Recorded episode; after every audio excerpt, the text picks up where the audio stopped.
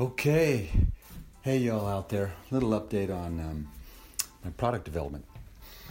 Uh, I created a serum, and along the way, in formulating and dozens of iterations, I've came, uh, come up with a serum that has these terpenes. Terpenes are the essential building blocks, molecules that you find in essential oils or in nature, really, if you smell a strawberry that little that scent is a, terpene.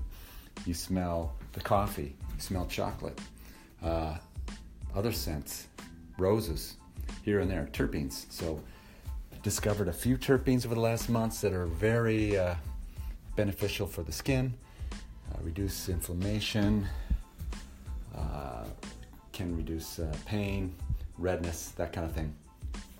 So I blended those, put them in, tried them on myself. I kind of like this this scent. It's earthy. They come from hops, uh, extract from hops and some uh, other uh, plants, ginseng even, um, chamomile, these kinds of plants.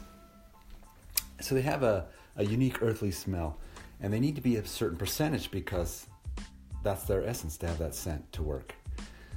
So I put some in. Uh, some people tried them, my daughter and other people like it it's great. But in giving that to a few people that I don't know, they're like, ah, I don't like this scent. And I'm like, oh. So last night, you know, I was thinking about that, like, oh, they don't like it. And especially there's four people I sent off the first uh, purchase to that I don't know through a Facebook group.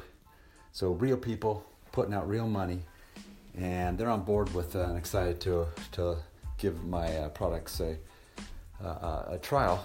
But um, so now I'm thinking, ah, but that feedback of the no from someone else I gave uh, the product to, it's helped me understand how I can just adjust it. I can simply adjust it down to uh, the minimum effective level, which is much less scent. I can have one batch of serum that uh, has no terpenes in it, has all the other goodness that helps really rebuild the skin barrier and uh, great as a uh, for underneath makeup if you wear, uh, wear makeup, etc. So this feeling of oh, the no can be a big yes. That's what I tell people, and but I was feeling it emotionally inside, like oh no. But this is a great opportunity to realize no, this is some learning. No one's heard in this experiment, you know, and so uh, keep iterating on a small level to quickly dial it in. Those are yeses. So that's my my sentiment, and it'll take some time. A lot of process. There's a lot of deep stuff in that, and hearing no, um, expectations, etc. But that's what we're going to be working with to really succeed is to hear the no and make it a yes.